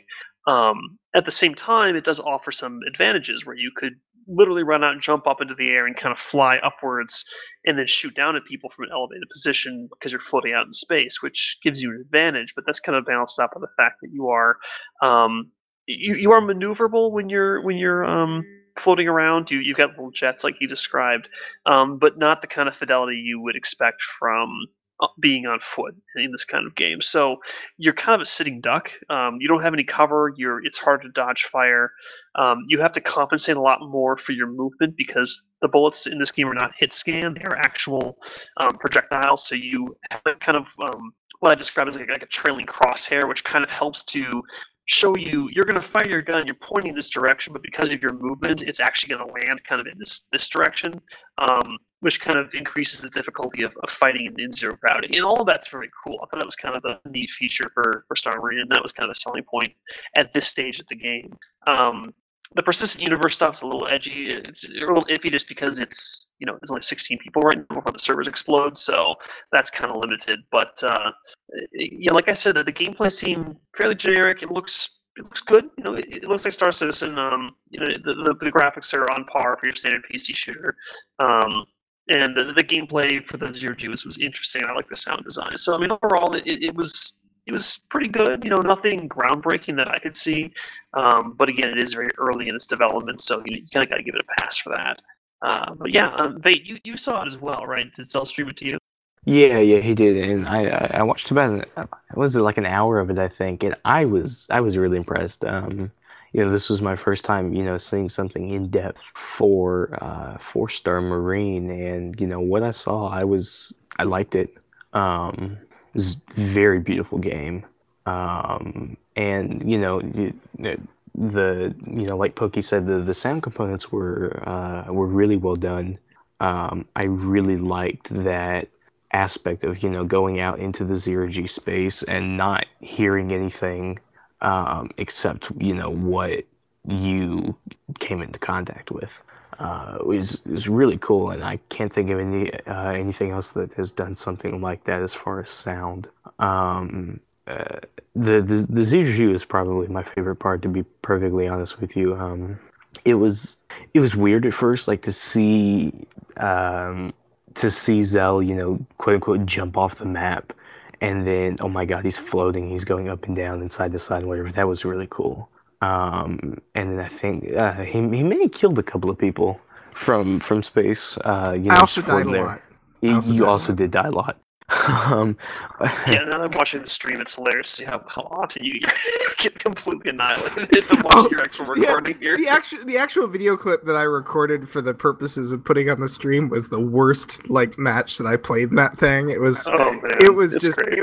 we got wrecked every all four rounds of the the domination um, mode. It was just it it was it was a face roll and I, but I was kind of I was recording it with the intention of the show so all the time I was dead. This is what I was doing I kid you not. You know you know when you're dead you could do the like the left and right mouse button to flip between other players in your team to get footage I was literally trying to be like a little bit of a video director here in this, and I was trying to be like, okay, this this shot looks good. All right, let me let me turn this a little bit like this. That looks cool. That's what I that's what I did more than I was actually shooting stuff in the game that I recorded. I'm like, see, I got some good footage. It wasn't me. It certainly wasn't me. It was good footage. Um, yeah. But, but yeah, what, what were you saying, Ben? Kind of cut you off there. Well, no, no, you're you're perfectly fine. Um, I, I you know, kind of going with the the zero G thing. I think what what was really interesting was when you transition uh, from zero G to back to the, the the platforms that are in space you kind of if you don't land it just right kind of do this weird like face plant tumble thing and it takes you like maybe a good 10 or 15 seconds to actually like compose yourself and pick yourself up uh, to stand on your feet which was which was really interesting and Zell kind of he stopped playing Star Marine at one point and went back to Star Citizen. I think he like tripped down the stairs or something, or that may have been in Star Marine. He tripped down the stairs and like it, it did the same thing. Like you actually rolled down the stairs. Um, I'm not sure really how much of that was like intentional and how much of that was like horrible physics glitching. Um, oh, I don't know what it was, but whatever it was, it was cool because you were rolling down those stairs for like yeah. a solid five yeah, seconds. you will you will roll down the stairs if you if you hit them weird. Um, like if you haven't seen it. Uh, you know, from the first person, it's really cool, but from the the third person, you know, looking at it, I imagine it's like Okay, think of any scene in a movie or whatever where you've seen somebody tumble down the stairs. I, am pretty sure that's what it looked like. It's really interesting. I, I actually there might be a stair fall, stair tumble in the the clip that I, I included for the stream. So, um, but yeah, so there was that. The other thing that they did, um, that they did a lot of work on, it seemed, was um, they don't they don't give you like a health bar. There is there is a health score that they don't show you as the case is, but they oh. show they show you like a picture of your dude with like his arms and his legs and his body and his head. And so you can they have like kind of a yellow a red and a dark red state of injury to each of your limbs. Um and then if you're like if a part of your body is like ruined and it's like dark red then you're bleeding out and then you take like a point of damage every second until you die so you can actually get like 100 points for just like killing someone, but 75 points you'll get if you get a bleed out kill because they died like after they ran away from you from the damage. And they give you um they give you like a, a healing stim needle you can stab yourself with. You get a couple of those and then you can uh you can get more at stations throughout the map. So Which it's a, so incredibly cool that you're able to to you know take a couple of shots at somebody and and run away and still potentially have uh, you know be able to kill them, which is so cool. Yeah, so it, it does have that going for it. That's very um very dust like with a, a long time to kill and you know a, a, mechanic that you can you know deal with healing your health actually kind of matters and you can you know run away regroup try again that sort of thing what was that thing with the glass that you were showing me you shot out the glass and like small individual was it small individual parts like yeah, it was, out like it was just the... that like if you sh- shoot a window in this you actually you'll actually see a hole punched in the window permanently for or you know for the rest of the match where you shot. Not like um you know a lot of games you'll shoot something and then it'll just replace that with a generic texture of that broken. Um whereas they actually like put physics to their glass so that if you shoot parts of the glass, those parts of the glass will be broken. Um, that was just one of those things I'm like, that's kind of cool. It's completely excessive and probably unnecessary and may not do anything for the per- for the benefit of the game, but it looked cool. It would be even cooler is does that piece of glass that you like that comes off the wall the windows like float out in space or something? I don't know because every time I shot that glass it was from the outside. So I shot it in, not out. Lame. To make like glass mess on the floor inside then? I don't know. I didn't go over there. I just shot it. Oh my god, you failed, bro. I have to. I, I actually, honestly, I was kind of wondering. Anyways, I'm like, was this like a zero G area that I was shooting into? Yeah. Or was there like some sort of decompression? I don't know because I don't like didn't see it that closely when I was playing with it. I didn't go look, and so I actually had a couple questions about that myself. I'll have to poke around it some more. Um, I mean, it's I, I have fun with it. It's there's not really a, a point. There's nothing you get. There's there's really no progression system in the in the game at this point of any of any sense. Um, I mean, the persistent universe has a currency system, but it's also like an alpha currency that they've promised that they will wipe away at any any whim that they feel like.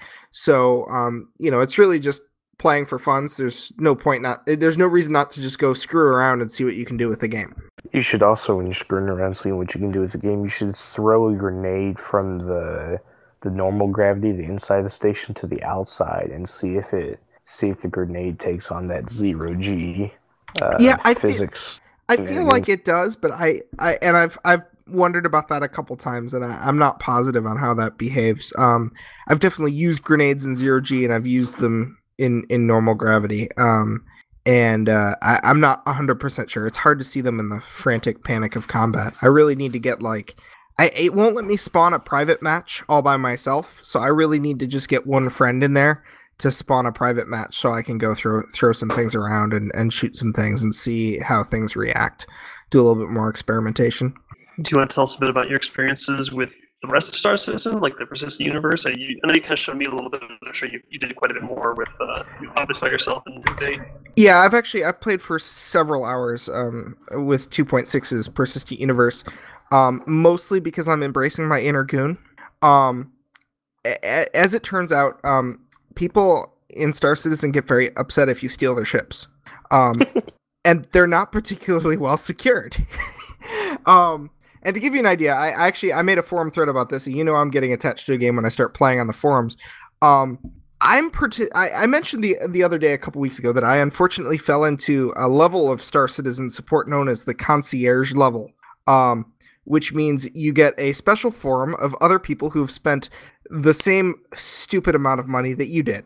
Um, I participate mostly in this forum, so if you're looking to participate in forums with me on Star Citizen, you have a long way to go. Um, but it's funny to me because, of course, being this this forum for people who spent way too much money on this game, it's an entire forum of Denny Fleetfoots. That's the whole. That, that's the whole forum I'm playing on. It's just, it, that's that's what you have. Um, and there's a large number of people there who have, you know, the one of the ships that came out with the new patch is um, called the Caterpillar, which is a, a big multi-room ship. I want to say it's got like six giant cargo container rooms, and it's got a like three or four rooms in the back of the ship. Um, and it's it's like three hundred dollars to buy it. You know, and of course they say you'll be able to get it with in-game currency when the game releases. Uh, you know, et cetera, et cetera. But the people who have it now paid three hundred dollars. Um, and, and, as the case is, the persistent universe is uh, everything is insured. And the way the insurance system works is when your ship is destroyed, you can either wait an amount of time that's like 20 minutes for a big ship and like a minute for a small ship, um, or pay a small amount of this in-game currency, which they've already said is an alpha test currency they're going to wipe at any time. So the cost of someone blowing up or stealing your ship is completely inconsequential. You lose it, like if you lose a carrier in Eve, you may have lost months of work but if you lose a ship in Star Citizen, you wait a couple minutes and then you spawn it again. So it's really, really amusing to me. I really enjoy the tears uh, from people crying about people taking their ships because it doesn't cost them anything. Um, and I have a lot of fun doing it. Um, as the case is, I stealing ships is not too hard, so it's not too fun in itself. My hope is to actually be like to to sneak aboard a ship. My my dream is that um I sneak aboard your ship um, at the main station. Um, you fly away into open space where the armistice zone ends and weapons are free. and then I come up behind you in the pilot seat and kill you out of the back, eh, you know, shoot you in the back of the head on your own ship. That just seems like it would be really fun to me. So that's what I've been trying to do. And in the case of I, there was this caterpillar. I snuck aboard it. Um, I found a glitch in the game. There's actually an engineering console on the bottom of the ship. Um, I couldn't find the actual door on the caterpillar, and they also lock the doors until the pilot enters the ship for the first time, as, to try and you know discourage people from stealing ships. Um, there was actually a glitch. The engineering console. You can uh, you can get the prompt to uh, open the engineering console from outside the ship, and if you hit it, you get the animation of you oh, you know opening the console, and then you remove yourself from the console, and you're in the ship. It's kind of a glitch. So that's how I got aboard the Caterpillar. I hid way up in the front by a turret, like on the other side of the ship, and um, they were just not doing anything. It was really, it was really kind of boring um, they were like showing it off because people get their three hundred dollars ships. They get and what they do is they get their friends to come in the game. They spawn the ship and they're like, "Look at all the cool stuff on my three hundred dollar ship that I had no life and bought." Um, and and I shouldn't talk because I spent a lot of money too. Um, but so I got bored waiting at the front of this turret, sneaking around. So um, I ran past him to the front of the ship to the pilot seat. Uh, got in the pilot seat and warped it off the main station, which is a you know a sanctuary, arm, uh, what they call an armistice zone and I flew off to some random station, and I I got out of the pilot seat, and both the guys who were aboard the ship had their pistols drawn at me, and I actually killed one um, before the other one killed me, um, and that was fun. Um, because the guy that I killed was, I'm pretty sure, the owner of the ship. Um, but then the other guy killed me, and uh, so I, I respawned at the station. This actually takes a, a minute because the game is a little glitchy with the respawns. Um, so it takes like a minute and it's trying to get a ship to spawn is a little finicky right now um and uh, so i got i spawned my gladius which is one of the newer fighters that i bought and it's a lot of fun to play with um and i jumped out to the same quantum travel point that i'd sent their ship when i hijacked it with them aboard and the other guy who was in the ship i guess he was just kind of clueless on what to do because he hadn't left the spot that i sent it he was still there so i warped over to it and at that point, he got the idea. Oh, wait a minute, maybe I should fly away. So he he warped off, but I could see what direction he warped in, and I followed him and I blew him up. And then the other, the guy who actually owned the ship, came back in another, uh, a different dogfighter. I think he had a Vanguard. Um, and I'm actually very bad at dogfighting in a fair fight, so um, I was not doing well. Um, so I rammed him, and we both blew up, and that was the end of that play session. Um, I consider it a win. I killed the guy twice. Um, I died twice, but that's okay. um, so that was that was my fun with the caterpillar. Um, and then the uh, Starfarer that I stole was actually a ton of fun because again I found the main door, but it wouldn't open for me. It was locked. Um, but the Starfarer is actually the biggest ship in the game right now. It's it's got like three decks, and there's actually like a gangway on the second deck where you can walk out of the ship and and look out into space while the ship is flying. Um, so it's got some uh, doors in a, to the exterior of the ship on upper levels. And I figured, well, I'm stuck down here on the deck. Maybe they didn't lock the upper doors. So I ran off the side of the landing pad and I tried to EVA over to this gangway. It actually took me three tries because um, the thing is, if you're if you're near like a landing pad or any sort of walkway, even in zero G, if you're close enough to it, it will it will try and pull you down to it. Um, and it was just just high enough that that was a problem. It was also just high enough uh, that that causes fatal damage to your legs when you get pulled down to the platform and slammed into the ground. So um, I died once doing that. I w- critically injured myself another time or two, and then I made it. Um, I, I managed to aim myself. I got onto the gangplank on the top of the Starfarer, and sure enough, the game designers did not lock those doors because they did not figure anyone would do that. Um, so I got on board, got in the pilot seat, and warped that off. And then I got out of the pilot seat, and um, I thought the ship was abandoned. Um, it was not. Um, we I traded some fire with him. Um, I got kind of crippled. I ran off. I tried to find the med bay because I used up all my little stim pack thingies um, trying to get aboard the ship and failing.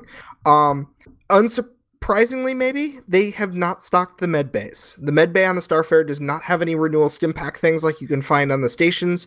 And then the starship blew up, and I don't know why. But it was a lot of fun because I, I, I found like both of these ships. I found you know alternative ways to board them without their their owners knowing. Um, and then in both cases ended up getting bored waiting and flying them off myself. Um, I just had a lot of fun with it. It's really fun. I like stealing ships. I steal ships all the time. Actually, I the other day I didn't steal a sh- uh, I stole a ship to go not kill someone for the first time ever. I kill I try and kill almost everyone I see in the game. Um but I actually someone said they needed a rescue and I stole a ship to come rescue them. Um and I still ended up killing them because I hit some debris.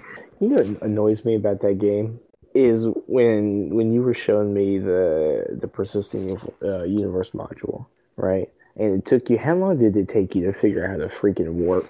Right? Was that what, ten minutes, five minutes? It's probably like five minutes. But Zell pulls up the controls for for Star Citizen, and I shit you not, it's a keyboard, right? And it's zoomed all the way up so that you can see every single key.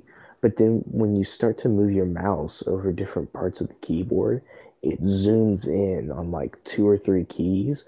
I swear to God, every single damn key on your keyboard has a use in Star Citizen. Some of them, I'm sure, have a couple uses. uses. Yeah, because there's the most annoying thing ever. Like, oh my god, I have to memorize. You know, okay, this control like fucking primes my engines or something. This control, you know, ultra primes them, and then boom, I can press this key and finally go into warp or something ridiculous like that. It's, I yeah, had the game and it turned me off. There's like a modifier one and modifier like two key. Thing, fuck, man. Um, annoying yeah, there's modifier keys, and then there's like there are certain commands that they'll put a little symbol by it that means you have to double click it, or you have to tap and then hold, or or just a bu- button you have to hold. There's like six different things that you might have to do to a key to actually use it, and they they went to the neurotic extent that like the running lights on your ship there's a button to turn those on and off so that you can be more stealthy if you want. Um that pisses me off. and and and that's just for like one mode. They actually have like a little drop down selector um, because they have a different keyboard map for um, flight and EVA and like first person running around. Um, e- e- they have different they have different controls for for the different you know modes you might be in. I think they even had the ground controls already in, even though they don't actually have um, ground play in the game yet. That's coming in 3.0. Um, but yeah, there there are so many controls. Um, they did change the warp buttons on me again. It used to be, um, and all the instructions online, if you search for it, would say the old way, which was that you hit B to see the navigational, um, you know, directions, and and and then you have to middle mouse click, and it, that was actually awful. I hate middle mouse click as a com- control, and they changed it to F, which is actually much nicer. Um, but that wasn't on the key map at all. Wait, wait, middle mouse click. You mean you had to click your scroll wheel? Yeah, yeah. Middle mouse click is actually what? still the way. Middle mouse click is actually still the way they do missiles. Um, it's actually Ooh. between clicks and holds of the middle mouse of the scroll wheel is how that how you handle missiles in this game. What the actual fuck, man? You know you, your game has gone too far when you're middle middle mouse clicking and middle mouse click holding. Right, come on, man. It's it's a it's it's a little extensive, yeah. It um, is. It's a lot extensive. I mean, so the, the controls are kind of crazy.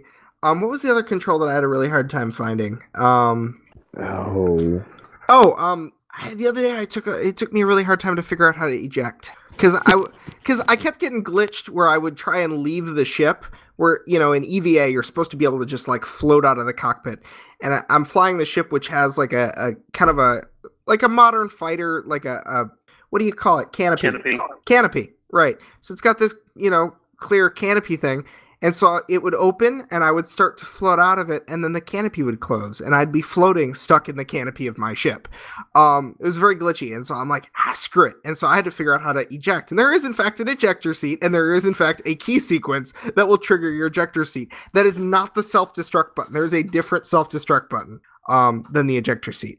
Um, though the ejector seat will also self-destruct your ship so it, the self-destruct button by itself will just kill you along with it that's that's kind of the difference between those two commands. Wait, wait, wait. the self-destruct button kills only you but the eject button well anyone anyone on your, your ship, ship. Anyone on your ship. But the difference is self-destruct kills you and your ship and the eject button ejects you and then blows up your that's the difference. dumb. Okay. Um but yeah lots of buttons. Way too many buttons. Um, too many buttons. But uh, it's it'll never come to a control a, a controller. No consoles. there's just there's no way to fit this game on controllers. Unless, of course, that they they get that little Xbox add-on that adds a keyboard to the bottom of your Xbox. Jesus, stop it! No, It's a bad peripheral for the Xbox. Just plug in a keyboard to your console, guys. Come on. Saw how good it was in Dust. That's how I played Dust for how many years? Keyboard and mouse, straight up. Oh boy, yeah. I mean, it was it was pretty cool stuff. Um, it obviously has a ways to go, but you know, from what they have so far, it, it's interesting. It's just a matter of are they trying to do too much all at once, which is probably the biggest thing that Star Citizen can be held guilty of. Is they are absolutely scope, trying to do too creep, much at once. Yeah, their their scope creep is on a scale which it goes from zero Star Citizen in terms of scope creep. It, it's just insane. Uh, the kind of shit they're trying to put in. Like when you've got physics built on literally every single freaking bullet in your game, it's like, oh my god, this is why I can't play because it melts machines. So, you know, it, hopefully it, it, gets a little better and kind of streamline things a bit. But you know, from what we've seen so far, I think it, looks interesting. Um, you know, it's obviously just a sliver of what they've promised, but it, you know, they, they at least got something out that you can do and, and actually play rather than walk around your hangar. So it was cool to see. Um, love to keep following that as well as, as Zell's adventures in, in the Star Citizen universe uh, continue in future updates. But uh, anything else that Zell Border I, I think we pretty much killed it for this week. We killed it. Okay. Um, real quick, since we're kind of going kind of going long on time here, Bait, do you want to tell us a bit about your experience with your new PC that you uh, purchased through that uh, charity event a couple weeks ago? Hey, yeah, so I got it in. When did I get it in? Well, a couple days before Christmas, I think. Um, and it came, you know, it, came uh, pre-built actually, which I was not expecting. Um, so it, it, was nice. Um, so plugged it in, made sure that everything worked, and then I had a, a case that um, I was going to put uh, the thing in anyway. So I took pictures, took note of everything uh, what went to what and, and this, that, and the other, and they transferred everything over to the new case, which was, you know, having never read a PC building article or whatever, or watched a YouTube video, it was really easy, really self explanatory. Um, I think the only problem I had was getting the little, uh, I don't even know what to call them, but they were little pins essentially that plugged in, I guess that operated the the LEDs like for your your power button and whatnot. Um, getting those to work um, it was the only thing I really had trouble with. Um, super easy though, uh, like I said. So that was fun. It still took you know like two hours or whatever, but you know it it, it was cool uh, if anything. Um, so fired it up. Um, uh, in the in the new case worked perfectly. Um, really quiet too uh, which was nice, you know, after coming off of off of that, that little MacBook that would overheat ten minutes into Eve and it sounded like it was getting ready to take off. um, it's kind of nice, you know, not uh, not you know touching the thing and it being hot or, or loud or whatever. So that was nice. Um, I don't have a proper monitor either. So I'm currently hooked up to my TV, which I think that is the last time I will play on a TV just just because it, it takes my mouse so long to get from one part of the TV to the other to be able to click stuff, which is That's, kind of annoying. You can fix that. That's a mouse sensitivity setting. Is it really though? Yeah. Oh, okay. I yeah, I, like it though. I actually I use um for record, I use TVs as almost all my computer monitors. The difference between a computer monitor and a TV is that a TV has the analog inputs and TV tuner as an option. Um, usually, like um, a computer monitor will only have a single of any input type because they'll do like a HDMI, a VGA, and uh, a DVI. Whereas uh, with a TV, you'll get like two or two, like anywhere from two to four HDMI inputs. And then, of course, the other big difference is a TV will get you uh, speakers built in and a remote control. And so you get a lot more with a monitor or more with a TV than with a monitor, usually for about the same price. Um, and the panel the actual screen panels are the, the exact same. Um, so yeah there's a mouse sensitivity setting. You can change how fast your mouse travels as you you move it across the screen. Okay. Yeah i've got a I got a 42 inch tv i'm playing on with. Seven hdmi ports so that that's cool. Um, which actually is really nice. I can you know have my xbox plugged into the tv and you know have the have the computer plugged in as well. Um, but but yeah that's that's really my only complaint against it. Um, and it, it may be a, a UI thing, but uh, it is a little bit hard to see some of the things, some of the words. Um, but I think I can I can fix that on my own uh, on my own. Um, I'll, I'll talk to you after the show about that because I may have some other tips for you. Uh, we'll just you know, yeah, yeah, that works. Um, but yeah, so I download Steam, download Eve. Uh, everything runs great. Like on my on my little Mac for comparison, uh, since that's about the only thing I can play on it. Um, I could get you know maybe I could get uh, 50 frames on my Mac on medium and low. Uh, pretty consistently, but I can I can put Eve on ultra on, on you know everything on high and get you know uh, not 30 uh, upwards of 60 i think 59 you know consistently even in fights uh, which is really nice. Um, game looks so pretty now. Um, and you know and of course i can i can now play those those pesky windows games i couldn't play before that are all sitting in my steam library. Um, and one of those games um, though it is on mac uh, one of those games though I was gifted on Steam over over Christmas was was Stardew Valley, and oh my god, dude, that game is so much fun. I love Stardew Valley. So if you don't know what Stardew Valley is, Stardew Valley is uh, it's an RPG, right? But it's more of a of a farming simulator. So the story goes is you're this guy who gets this this farm uh, from his grandfather in Stardew Valley, and then you go and you uh, you basically build up uh, you know the farm as, as best you can. There's little side stories going on and everything. Um, like there's uh, something you can do in the city with uh, the community center, and you can get to know the people uh, of the town. And there's a, an adventurers guild that I haven't even touched yet. But there's a lot to do in the game, and there's a lot of creativity, I guess, as far as you know what you can put um, in your farm and, and what kind of crops you can grow and this, that, and the other. Um, it's such a good game, and I, if I'm not mistaken, I was talking to talking to Ripley Riley about it. Um, the whole game was made over the course of I think four years by one dude uh, who who did everything, all the programming, all the art. Uh, if I'm not mistaken, so that one guy did that entire game, and it's a it's a fantastic little game. It's on sale right now uh, on Steam as part of the winter sale. I think it's ten dollars maybe. Yeah, but the 15. the Steam sale is going to be practically over in like it, it's only got a couple hours left. But is, is there never is there not always a Steam sale going on somewhere? Um, yeah, there's there's one for every four seasons, but you're gonna wait a couple months.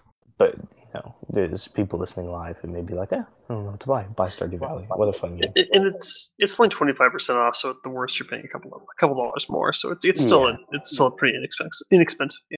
Dude, even at full price, that game is worth all fifteen dollars uh, or whatever it normally is. Absolutely is. Like I've had the game for how long have I had that game? I don't know, maybe four days or something. I've put like over nine hours into it. I think right. So fun. It just you, have to go play for yourself to to kind of grasp you know how good of a game it is, or, or even just watch gameplay videos. Yeah, man, it looks pretty cool. And for those of you who are watching the stream, I've got actually two different PCs that are kind of scrolling on. The first one, the red one, is is the one that Nate got. Uh, the purple and white one is actually uh, Libby's. She has now gotten her own PC, and, and do you want to tell us a bit about your, your your kind of revelation and realizing that some of the ports that we had on PS4 were really, really bad compared to the PC version. Wow, you know. It's kind of like putting glasses on for the first time and realizing that the carpet has fibers. It's really sad to say it that way, but I was like, oh, no, no, I'm fine. While you're playing Final Fantasy, Final Fantasy yeah, yeah. with a controller is actually not great. But you don't notice because I started playing it that way, and then coming onto the PC, I was like, holy crap, this isn't hard. Yeah, the controls in the game aren't bad on controller, but they're they're not meant for controllers, so it's it's a little iffy. But uh, yeah, I mean it's, it's good that both of you guys have gotten gotten the PC now, and, and we can do a little more complete reviews now. Um, if we get requests for games or want to try something new, we can we can kind of all hop on together and give it a shot. So good stuff moving forward. And I'm so so proud to see uh, so many new members of the PC Master Race here. hey now, um, we, we started as the Dust podcast. It's a sensitive topic, dude. um, That's, yeah, so fair. Speaking of, That's fair. Speaking of Steam, um, they, they kind of released a top 100 um, list for. Uh, it looks like it's sorted by gross revenue for the the year 2016, which is kind of an interesting metric um, given the results. Did you want to talk a bit about that, Sal? Um, yeah, I mean, I don't know, like it looks like they went into levels because they have like the platinum, gold, silver and bronze categories here. I don't think they wanted to reveal the actual sales because if you look at if you look at a game like um, uh, Infinite Warfare, where their sole distribution on PC, uh, technically not true anymore. This is the Windows Store version, but nobody bought that version. the The fact is, is the uh, the sales in Steam is the majority of their their their actual sales for the game on the platform. Um, so obviously, you know, Steam doesn't want to reveal their own revenue, but they're probably pretty hesitant to actually reveal like how much money these different games have actually made.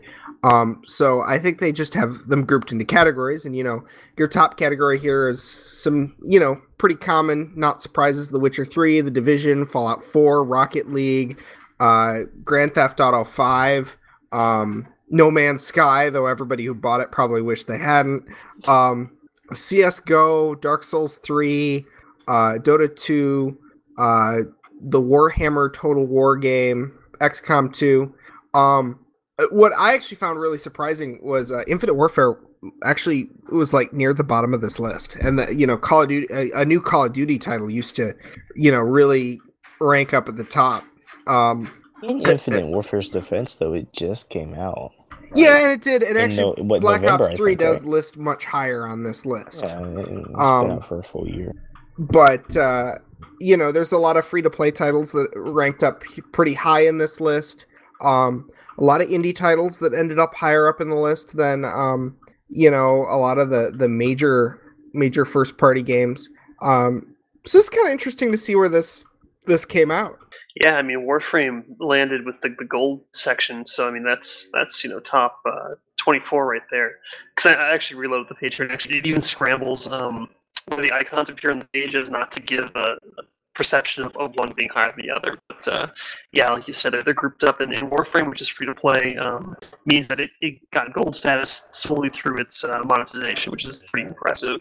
Um, Stardew Valley, um, that's not free to play, but that, that's actually also gold. So that's the one they just talked about. So that's, that's a that's a pretty well. small small indie title, and and yeah, for, for a ten dollar game, I mean, or 10 15 dollar game, it's and it's, it's ranked up in the a lot of way up there. Yeah, it's up in the same. It's, it's, a, it's in the same class as Doom and Rainbow yeah, Six Siege.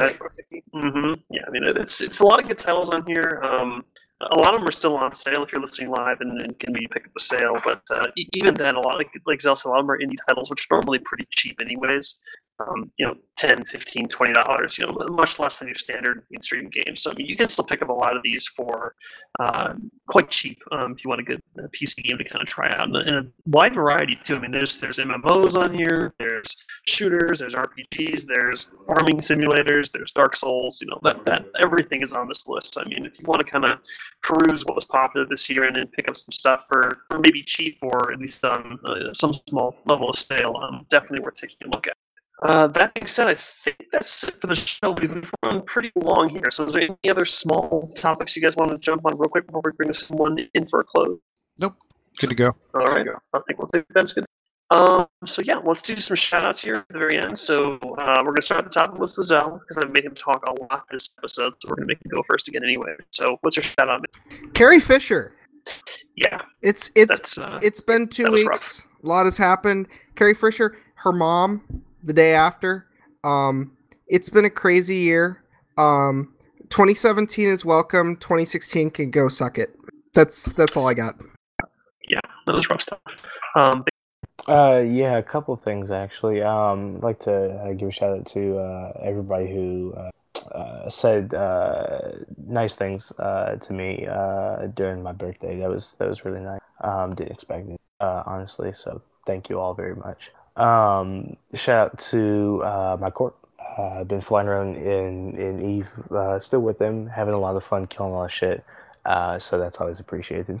And I think that's it. All right, good stuff, man. All right, Jason, you're up, man. Uh, yeah. Uh, Jill kind of got it, but uh, shout outs to uh, Carrie Fisher. Uh, absolutely uh, huge loss to Hollywood and, and culturally, surprisingly enough uh, a whole lot of people around the world. Uh, so, hat, you know, hats off to Billie Lourd, her daughter, and the rest of their family. Uh, you know, having to bury uh, mom and grandma basically on the same day. So, uh, other than that, a uh, bit of a, a, downer for 2016, I would say. I'm looking forward to 2017. There's a lot of pretty cool things coming down the road, and it's good to be back. And I'd also like to give a quick shout out to some folks that I'm not going to name. But believe it or not, I did tell them that I did this for for as a side job or a side gig. Not that I, I get paid a ten dime, but um, they were absolutely taken aback by the fact that I would I would sit sit here and do a podcast about the video games and movies and stuff like that uh, because they absolutely don't see that side of me.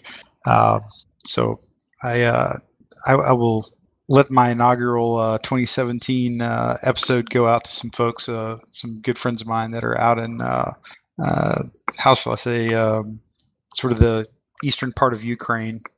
I'll leave it at that. All right, good stuff. All right, Libby. Really, I'm just gonna give a shout out to the new year. I'm I'm really praying it's gonna be a better year than the last, especially for me personally. So. Yeah, I think that's kind of kind of something for all of us, um, myself as well, of course. But uh, yeah, shout out to all, all, the biomass crew, especially Jay. Great to have you back. Um, we had a pretty a pretty good year. We I think we've grown quite a lot since uh, our humble beginnings back in know, 137 episodes ago.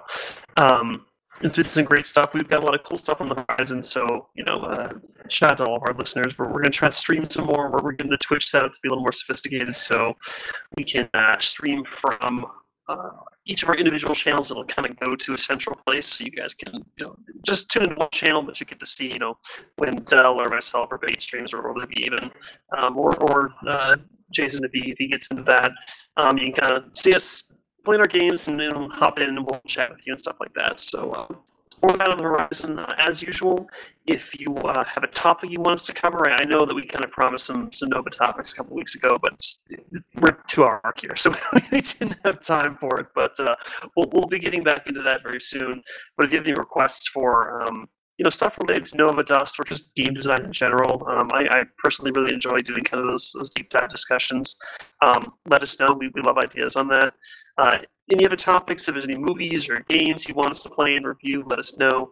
Uh, and of course, if you want to be on the show, uh, feel free to let us know and we'll get you hooked up uh, with uh, information to come on and, and, and say your bit. It may that be you just want to participate or if you've got a game you want to talk about or a project or you know another show you're thinking about starting just let us know we're happy to help you out. So uh, that being said i want to thank everyone for uh, tuning in. I hope you all had a good holiday and i hope you have a safe year moving forward and uh, you know happy holidays and happy new year from the biomass crew. So this is us signing off. You have a good night